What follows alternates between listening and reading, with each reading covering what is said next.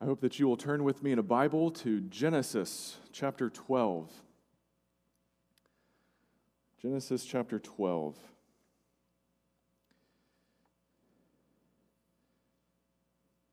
We are continuing to work our way through the heroes of the faith named in Hebrews chapter 11. And having now looked at Enoch and Noah, we come now to the one we know as Abraham, here in this story named Abram. Abram meaning exalted father. And this was his name until God gave him a new name, Abraham, meaning father of many. Father of many. This is, of course, how we know him. What we have in Genesis chapter 12, verses 1 to 3 is his call, a call, God's call upon his life. So let's read together verses 1 to 3. The Lord had said to Abram, "Go from your country, your people, and your father's household, to the land I will show you. I will make you into a great nation, and I will bless you. I will make your name great, and you will be a blessing. I will bless those who bless you, and whoever curses you, I will curse. And all peoples on earth will be blessed through you."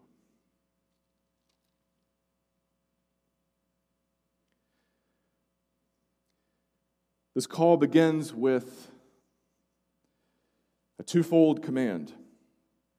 He's told to go away from, to leave country, people, father's household, and go where? What are the directions? I will show you, to the land I will show you, says God. And so to our eyes and ears, these appear to be directions to nowhere, unspecified. We would never want to take a trip with this minimal of direction. And there's something deep within our hearts that recoils at being directionless and not knowing exactly where we're going and how we're going to get there. And that can cause a lot of anxiety within us. It seems like directions to nowhere. Just take my word for it, Abram. I'll tell you where to go. I'll tell you how long. For many today,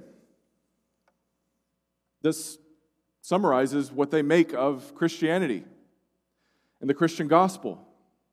It seems to them that this all boils down to directions to nowhere.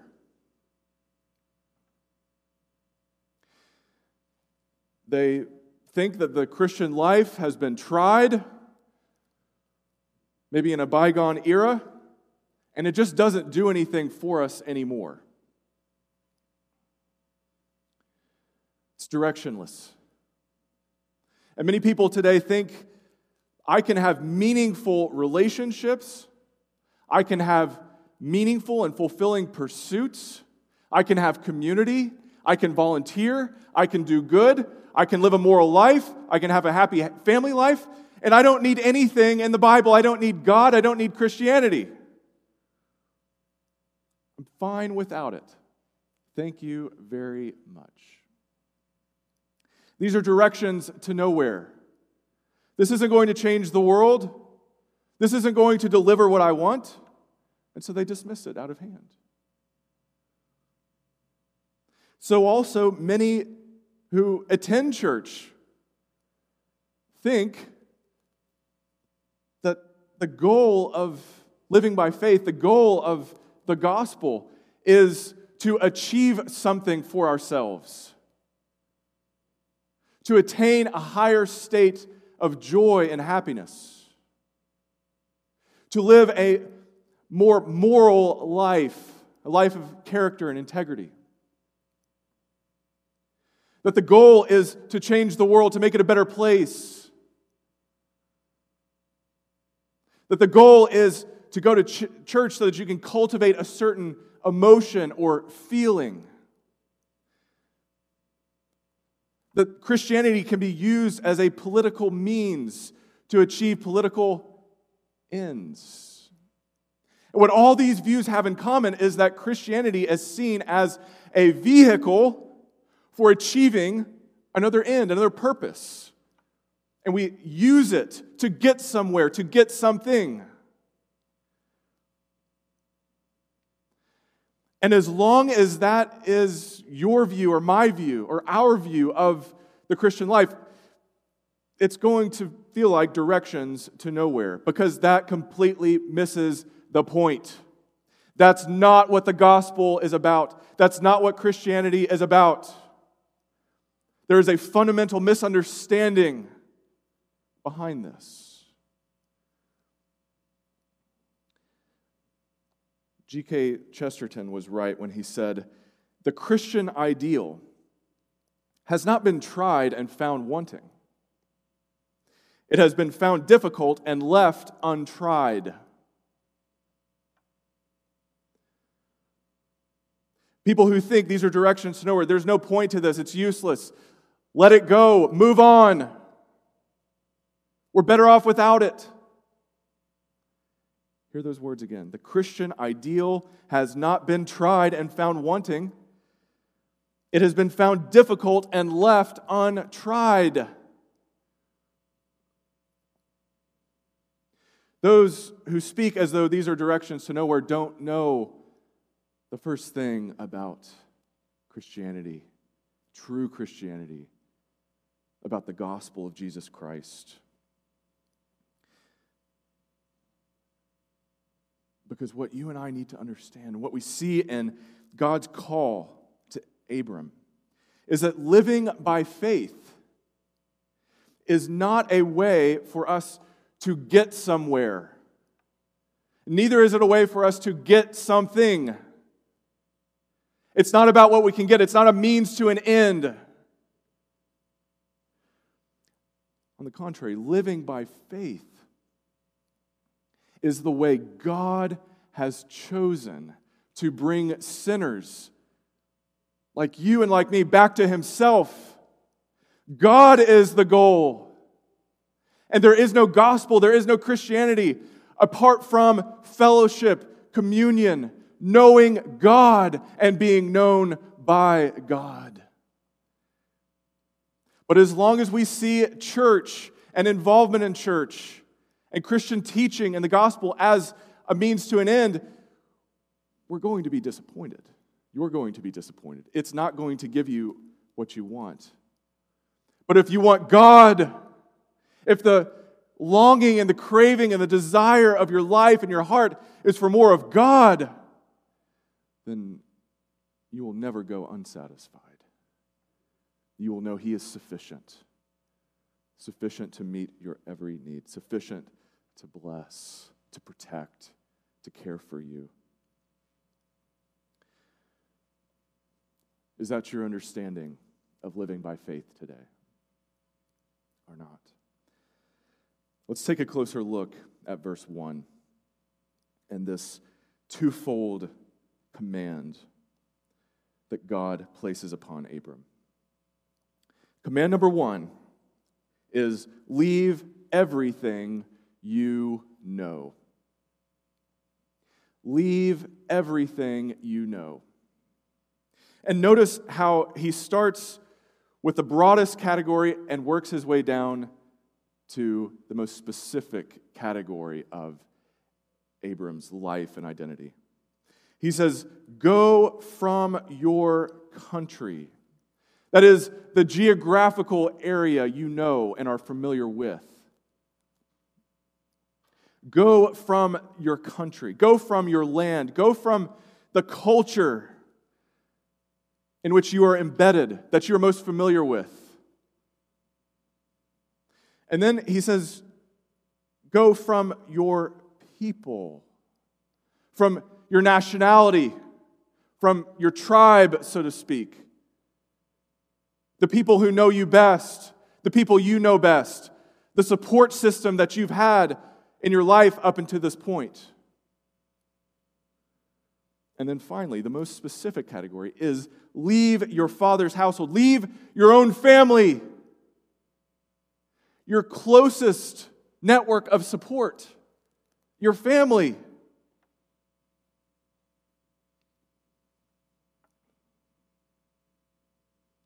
Why does God tell him to do this?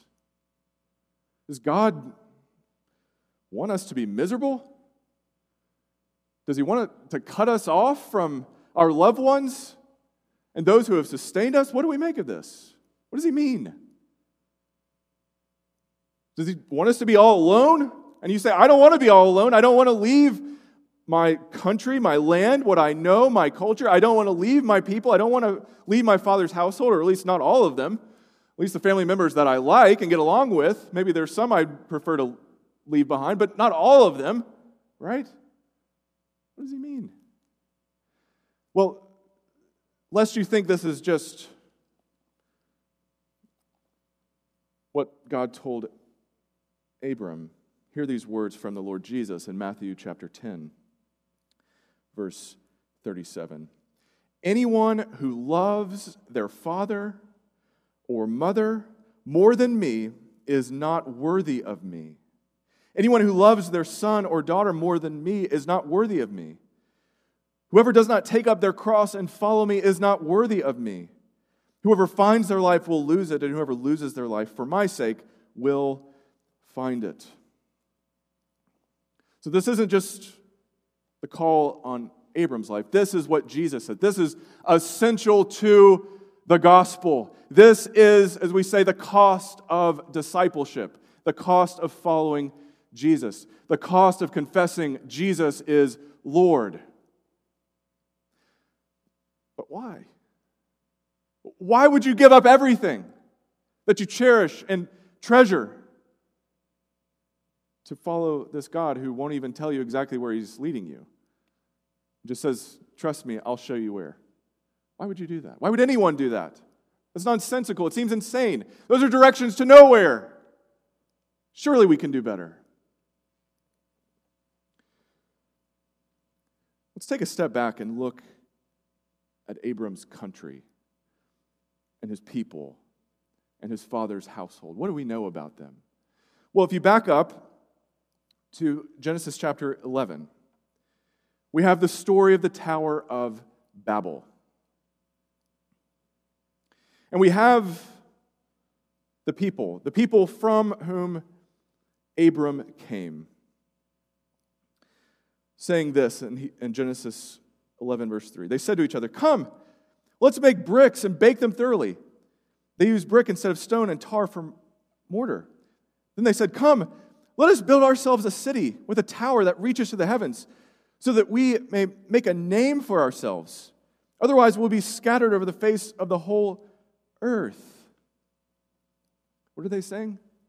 Let's all work together and use the very best of our ingenuity and our technology, and we'll make a great name for ourselves, and we'll be totally self-sufficient. And we won't need anyone or anything, and we certainly don't need God. And in so doing, they are rebelling against God. They are overthrowing God's governance in their life. They're doing the very thing that reverses why they were created. Why were they created? Why were you created?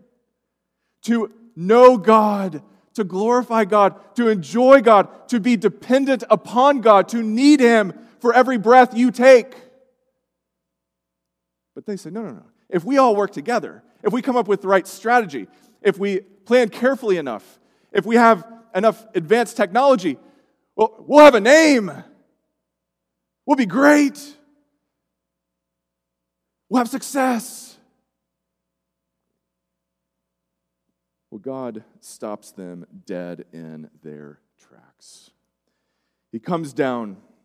He scatters them across the earth. He judges their pride and their efforts to try to be independent of Him.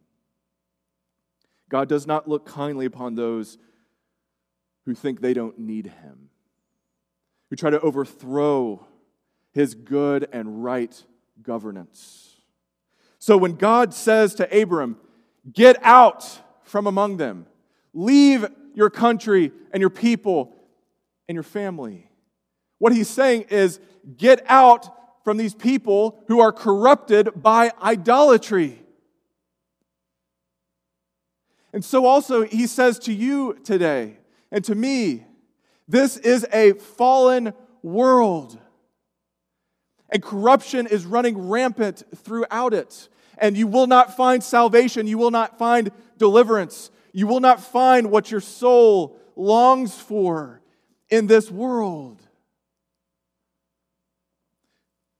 And this is why we read in 1 John chapter 2 these startling words in verse 15. "Do not love the world or anything in the world. If anyone loves the world," in other words, if anyone loves their country or their people or their family too much and to an inordinate degree, love for the Father is not in them. Whoa. And then he's more specific. "For everything in the world," here's what he means. It's not God's creation. God's creation is good. He says it is good. He affirms that it is good. This is God's world, the world of our Father. He's not saying that. But here's what he means. "For everything in the world, the lust of the eyes, the lust of the flesh, and the pride of life comes not from the Father, but from the world." And we can see all these things playing out in Genesis 11 in Babel. The lust of the flesh. We want to be great, and we don't want anyone or anything else to hamper our greatness. We don't want God. We don't need anyone. We want to be independent and self-sufficient. We don't want God telling us what to do. The lust of the eyes, what looks big and great and shiny and sexy, that's what we want. Let's go get it. And then the pride of life. The pride of life. It's in my heart right now. It's in your heart right now.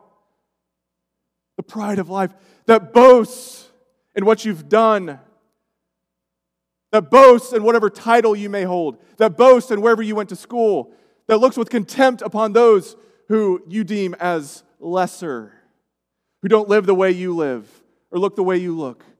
That pride of life, oh, it's present. And you say, "Well, I don't want to look down on anyone." Well, surely you say, "Well, I want my child's resume to look like this. I want them to be successful, right? I want them to make a certain amount of money. I want them to go to certain schools. I want them to be able to live the American dream," right? The pride of life, defining success, defining life by what we can do, by what we can accomplish. This is the way of the world. And here's what is going to happen. This world and its desires pass away, but whoever does the will of God lives forever. This world and the ways of this world, the lust of the flesh, the lust of the eyes, the pride of life, these things are passing away. They will not last. God says, "Get out. Get out of that, or you'll suffer the same demise. Get out. Leave all that behind. Loosen your grip on the things of this world." And just think right now. Think about where your greatest disappointments in life lie. There are cases where we're holding on to this world and the things of this world too tightly. We lose a loved one. Of course we grieve. We're human. God wants us to grieve. But when your joy, the joy of your heart, is at stake, if that person passes away, then you have loved them to an inordinate degree. This is a hard word. This is a very hard word. But if you love them more than you love Jesus, Jesus says, "You have no part of me. The love of the Father isn't in you." We've got to loosen our grip on this world, because the things of this world, our looks, aren't we aware, are fading away. Every time I trim up my beard, I'm noticing, man, there are more gray hairs in there. When did that happen? This world is passing away. I am passing away. We're all passing away. Don't cling too tightly. But remember this. The more God enables you to loosen your grip on the things of this world, the more you will enjoy, rightly enjoy the things of this world. How so? Because you won't load the things of this world with freight they cannot carry. You won't expect your spouse to be Jesus, because you know they're not Jesus, and you have your fulfillment and your contentment in Jesus. So when they let you down, that's not the end of the world. They're not Jesus. Your hope isn't set on them. And so you will enjoy your spouse more. You will enjoy food more. You will enjoy the things of this life and the pleasures of this life more, all to the glory of God the Father, when you don't expect them to give you life and hope. They can't, they won't. They're of this world, they're passing away. But whoever does the will of God lives forever. So God says to Abram, leave all that behind. Get out from among them. It's not that God takes any pleasure in people being miserable. That's not what he wants. He wants you to have joy, real, lasting joy in him. Come out from them. And here's the second command. Follow me.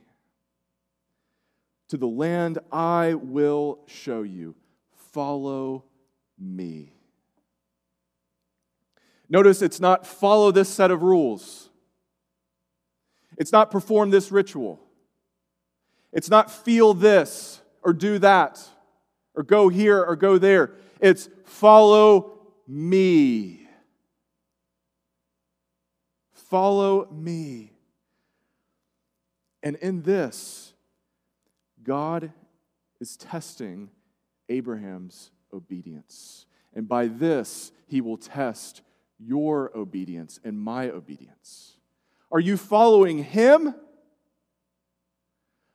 Or were you following a certain feeling or a certain means to an end to make you happier? Or because you thought this was a program to make the world a better place? God doesn't promise us any of those things. Cults can give you those things. Political parties can give you those things. Self-help books can give you those things. The gospel of Jesus Christ is not aimed at making anyone happier or wealthier or more moral. That's not the point. Although, will you know a joy that surpasses understanding, that abides? Yes. Does God want you to be more moral? Yes. Does he want you to serve and give your time and your energy and love to others? Yes. Yes. But that's not the point. That's not what we need fundamentally. We think it is. But what we need fundamentally is to be reconciled to a holy God. Because on our own, we're just like the people of Babel, trying to find our own way, do the best we can, rely on our most advanced technology, and it won't deliver. But God's call on Abram's life is such that Abram can't do anything or go anywhere apart from God. He is completely and entirely dependent upon God. And that's the best place to be. Sometimes the circumstances of this life, the trials of this life, bring us to that point, and we didn't pursue that point, but God's brought us there. And in that place of tension, maybe disappointment with this world, that's where you're enjoying what you were created to enjoy, namely God. And you know, yes, these are directions to nowhere. That's not the point. The goal of the gospel, the goal of Christian teaching is to give us directions to someone. Someone. Have you found this someone? Or have you been found by this someone?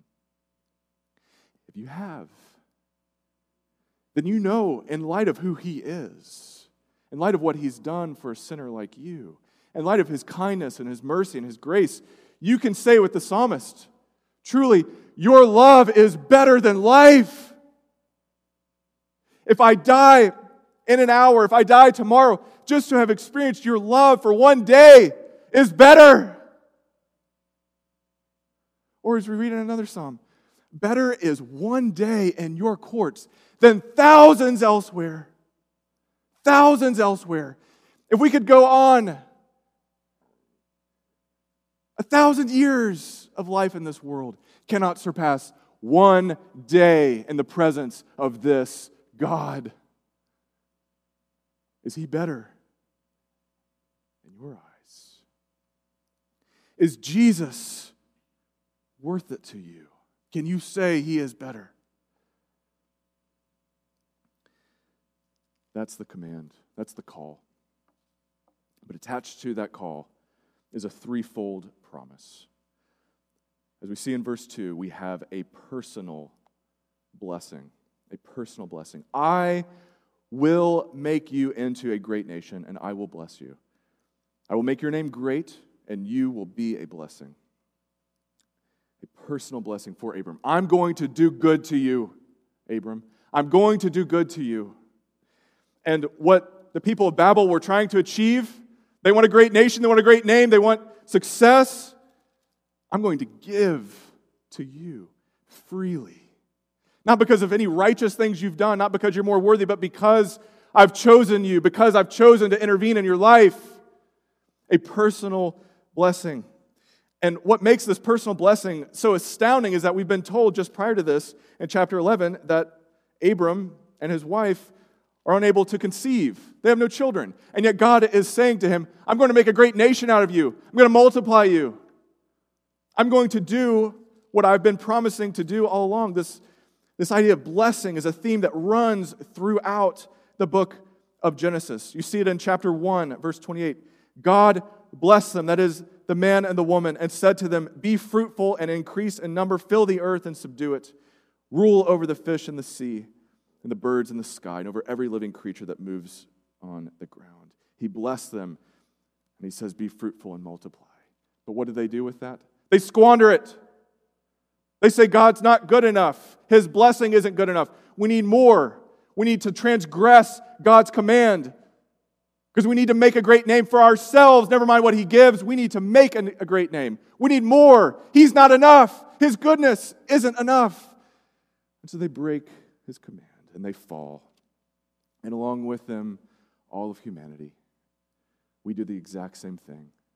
And yet God does not abandon them. He intervenes again. He calls a man named Noah, and he saves Noah along with his family.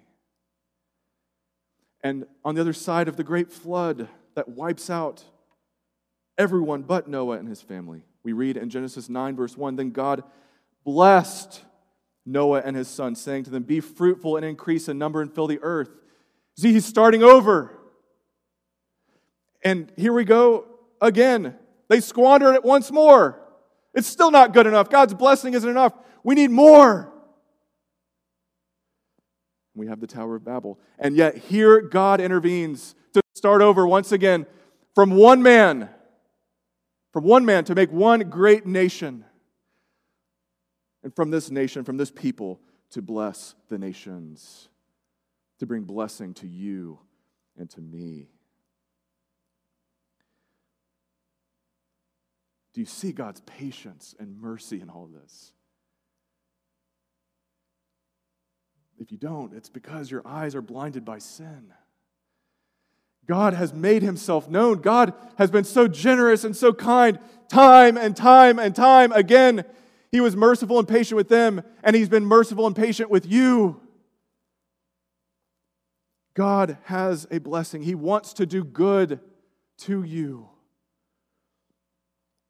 And in addition to the personal blessing, we have a revealing blessing that we see in verse 3, the first half. I will bless those who bless you, and whoever curses you, I will curse. A revealing blessing, a blessing that reveals your posture, your attitude, your approach to God and his people. It's the same truth Jesus describes for us, continuing in Matthew chapter 10, verse 40. Anyone who welcomes you welcomes me, and anyone who welcomes me welcomes the one who sent me. Whoever welcomes a prophet as a prophet will receive a prophet's reward, and whoever welcomes a righteous person as a righteous person will receive a righteous person's reward. And don't miss this. If anyone gives even a cup of cold water to one of these little ones, who is my disciple, truly I tell you, that person will certainly not lose their reward. Even a cup of cold water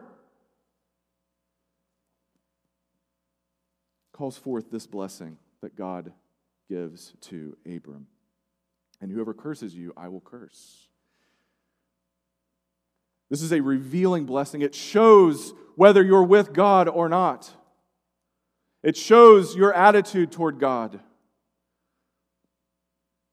And if you have received this blessing through Abraham, then you know when people revile you and curse you and harm you, you don't have to curse in turn. You should not curse in return. God will take care of that. Do good to those who persecute you. Trust God when He says, vengeance is mine, I will repay. He doesn't need you to repay. He doesn't need me to repay. He will repay in His own time and in His own way. He is just. Trust Him to be just. And people's posture toward God's people will be revealed in this. And for a time, God's blessing to Abram is revealed in this people Israel. But even then, it wasn't the case that everyone who was naturally a part of Israel, biologically related to Abram, was a member of Israel. Not all Israel is Israel. It is only those who are the descendants of Abram by faith, who live by faith, who know that these are directions to God. It's about God. Do you know Him? Does He know you? Or are you a stranger?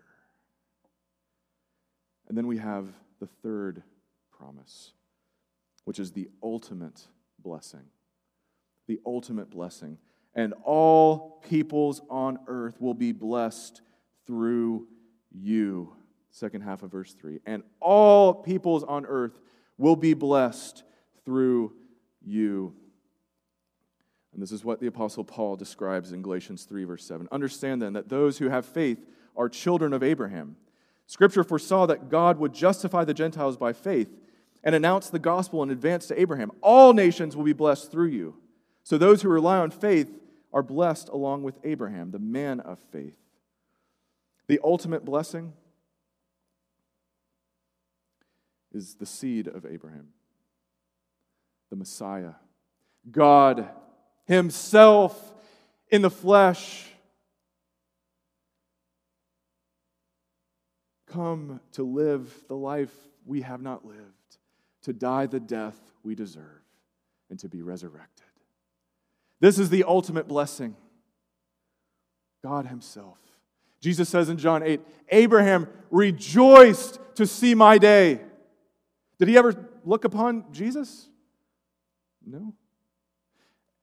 Abram didn't even have the promised land given to him in full. He lived there, sure. He saw it, sure. But he didn't get it in full. He had to wait. But he saw enough so that he could trust God's word to guide him in this world. He saw enough. He saw enough to believe that through him, God would bring about the greatest and the ultimate blessing, the Lord Jesus Christ. And just as God called Abram then, God is calling you today. How will you respond? How does this sound to you? Does it still sound like directions to nowhere? I mean, you keep looking, it's not good enough. Or do you see that these are directions to someone? And that someone has a name. And His name is Jesus. Jesus. It's all about Jesus. And He is enough because He has done what we can never do for ourselves. He has shed His blood to reconcile us to God the Father. And his work on the cross can be applied to your life, to your heart, by the work of the Holy Spirit. Have you obeyed him? Have you followed through? Do you see these as directions to someone? I pray that you wouldn't keep looking. I pray that you would trust God, that you take him at his word. Let him show you every step of the way. Don't try to get ahead of him. You can't. Take one day at a time. Take one blessing at a time. Give thanks. Take him at his word. He's as good as his word. And whatever trial you may be facing right now, however much this world may be pressing down on you and crowding out your joy, trust him. Trust him. Go to the land I will show you. A land, a city whose builder and architect is God, God himself. You can know him. You can enjoy him. You can talk to him. You can pray to him. You can cry out to him. And he will guide you. He will direct you. And he will be enough. And then you can say with the psalmist, his love is better than life. Amen. May that be your prayer today as we go to him in prayer. Dear Lord, forgive us for when we overlook your word or trample upon your word and treat it as though it's not good enough for us, as though we need more, as though we could do better without you. Lord, help us to repent of that. Lord, I pray that we would reaffirm by the work of your Spirit not only the truth of your gospel, the truth of what you have done through the seed of Abraham, Christ Jesus, but also the power of your gospel. Lord, I pray that we would not be ashamed of the gospel. If it costs us friends, if it costs us status, if it costs us loved ones, if it costs us discomfort or inconvenience, Lord, may those be nothing in comparison with the greatness of your love shed abroad in our hearts through Jesus Christ our Lord. And I pray by your Spirit that we would trust you, that we would obey you, come what may, that we would depend upon you, that we would never try to get ahead of you, that we would wait patiently on you as you enable us by your Holy Spirit. Lord, you are our all in all. May we rest in you. May we receive what Jesus has done for us. We pray this in Jesus' name. Amen.